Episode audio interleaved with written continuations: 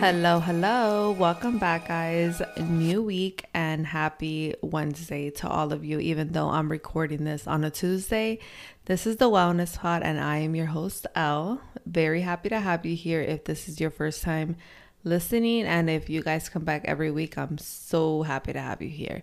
I didn't record yesterday because I had technical difficulties, but we're here today and I'm not gonna beat myself up for not being on track, although that is something that I strive for, but it's all good.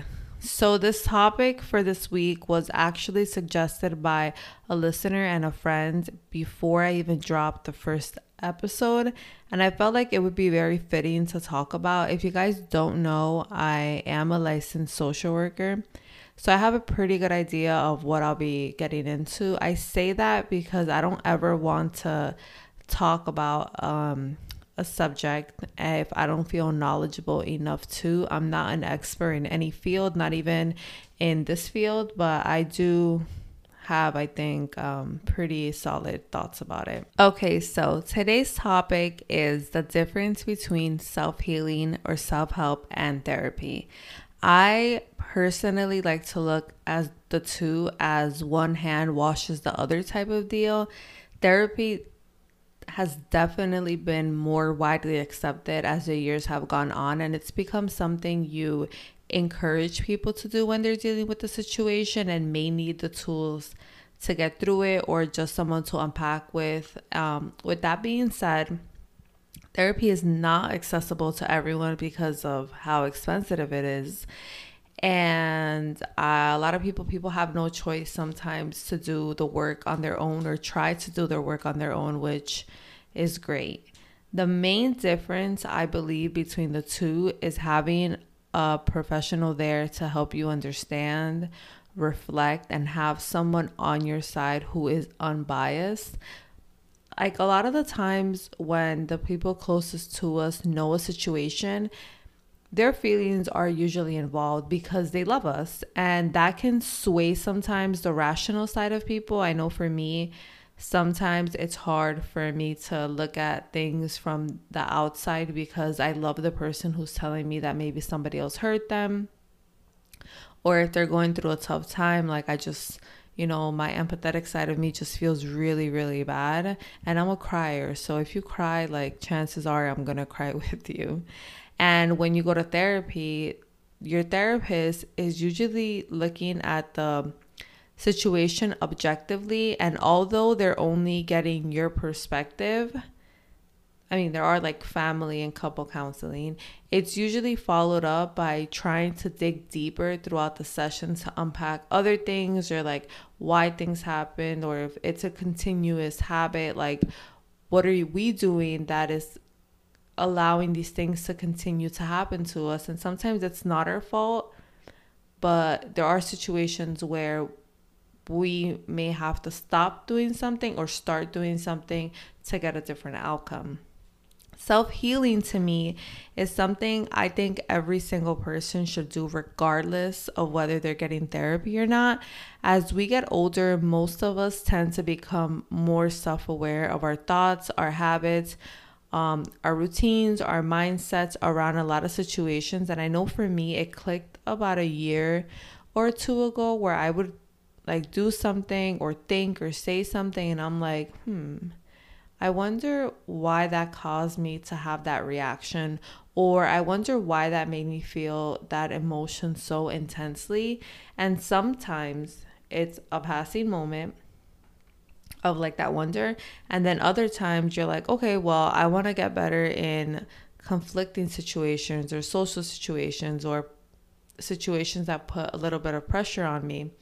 I want to take control of my emotions and not let other people's fluctuation be in control, because when you give somebody else the power over your feelings, the same way that they go up and down, we go up and down. So I think it's really important to have control over your emotions and kind of like take your power back.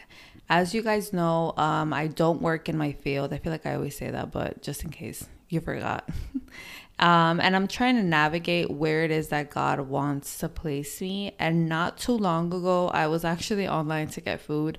And I'm like, okay, well, if I don't work in social work, like let's say ever, I still don't regret having gone to school for this, because the tools that I gained from studying this have definitely helped me understand the people around me better. And I've been able to like heal myself in a way, I think.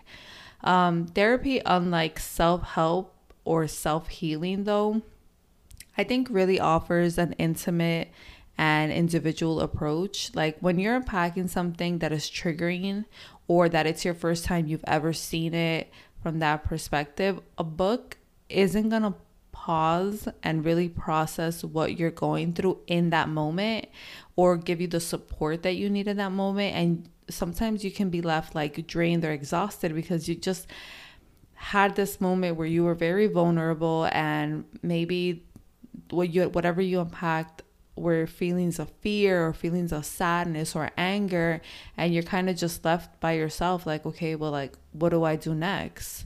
And having that support from the other person, I think, is like vital to one, validate what you went through or what you're going through. Because especially with trauma, sometimes our body stores it. Ooh, I have something to say at the end, but I'm not going to say it now. I hope I remember. Our body stores it. So what happens is like we kind of like cover it or put a band-aid on it. And as the years go by, either we forget about it or we downplay it. So then when you talk to a therapist and you start going through maybe some of the habits that you have, like I don't want to say like bad habits, maybe unhealthy habits, sometimes it can throughout the conversation bring you back to that trauma, and it kind of like is now all the way in the forefront of your mind. And then I feel like having somebody there is really, really, really important. For example, somebody who went through sexual abuse, and it's taking up a lot of space. And I should have started this with a trigger warning. I'm really sorry for anybody who's hearing this and I didn't say that. If you want to skip forward like a minute or two, you can. Okay. Like let's say somebody went through sexual abuse, and it's taking a lot of space in my life and affecting my relationships with people, my relationship with myself, with my body, with my mind, just everything. I think that therapy combined with self-healing would be much more beneficial than just reading a self-help book about this topic, because it's impersonal. Again, I'm very aware that this is the case for so many people who have experienced this and cannot afford therapy. I'm trying to talk about this purely from a comparison perspective. Like, I love you guys. I love all you guys. Also, usually therapy is not linear or an ongoing thing for people, and self-help books could also be there to kind of support the therapist. I know a lot of times therapists would either suggest a book to read because they know it can be helpful as well. At the end of the day, therapy is usually like 1 to 2. I mean, it really just depends, but let's just say like once a week for about an hour, and someone may need additional resources when they're on their own because they want to continue, you know, this journey within themselves. There's also a lot of stigma with therapy for men.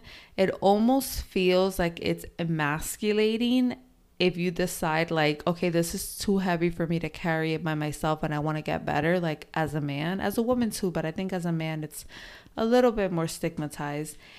And I just am here to say that everyone's mental health matters. It doesn't have a gender. It doesn't have sex, especially with the world and how we treat ourselves and others. It's okay to not be okay and to ask for help. And I think I've said this before, but therapists are not a one-size-fits-all. Some have specializations in certain techniques of therapies, like CBT or DBT or art therapy, play therapy, family, couple. You heard me. Couple counseling. I was going there and then I messed up my word. It's okay. Individual groups. So if you do go to a therapist and you're not feeling it, don't just dismiss the whole idea. I would encourage you to give it a shot with someone else. And if you know specifically what you need, then you'll find someone who is an expert in that, because usually when you look for a therapist, in their bio, they'll tell you like trauma or anger or OCD or like just different things that you can be like, okay, like I think this would help me. So I think that's important to know too. And I guess another thing that's important to know is that this episode was not exactly like a one versus the other type of situation, but rather which one is needed for what is going on in my life at the moment. Being transparent with yourself is okay. Like, I can't do this alone. I need some support, and it's totally okay. And also, to be transparent, I have given therapy, but I once found myself in a situation where I wanted to go to therapy, and I went to one session with this lady, and it was just the most awkward thing in the whole entire world. So if you have felt like that, because this is a complete stranger, especially when it's virtual, I feel like it's just that much more impersonal. So it's hard. It is, I don't want to scare you guys. It's hard, but I think once you get like that breakthrough, or you find that person that you click with, maybe that just wasn't the person for me. And that does not mean that she's not a great therapist. I'm sure that she is. But yeah, I just felt like I had to share that. I hope this gave you guys a bit more clarity and understanding between the two. I was in Barnes and Noble on Saturday, and I really love that place. Like, bookstores are my vibe. There's something calming about being somewhere where it's quiet and everyone is just doing their own thing. I know that we can probably find some of the books on Amazon for a bit cheaper, but I think that Barnes and Noble offers sections specifically labeled with like self-help, motivation, psychology. And one thing that I like to do is I just like to walk through it, and I kind of let the book pick me. Like, I don't know. You know what I mean? Like, you're just walking through and something looks like, oh, I like the cover, or I like that color, or I like that font, or I like the picture, or whatever. And sometimes it's the book for you. And throughout the week, I will be posting on my Instagram podcast page different books if anyone is interested, like self-healing books, just different type of self-help books.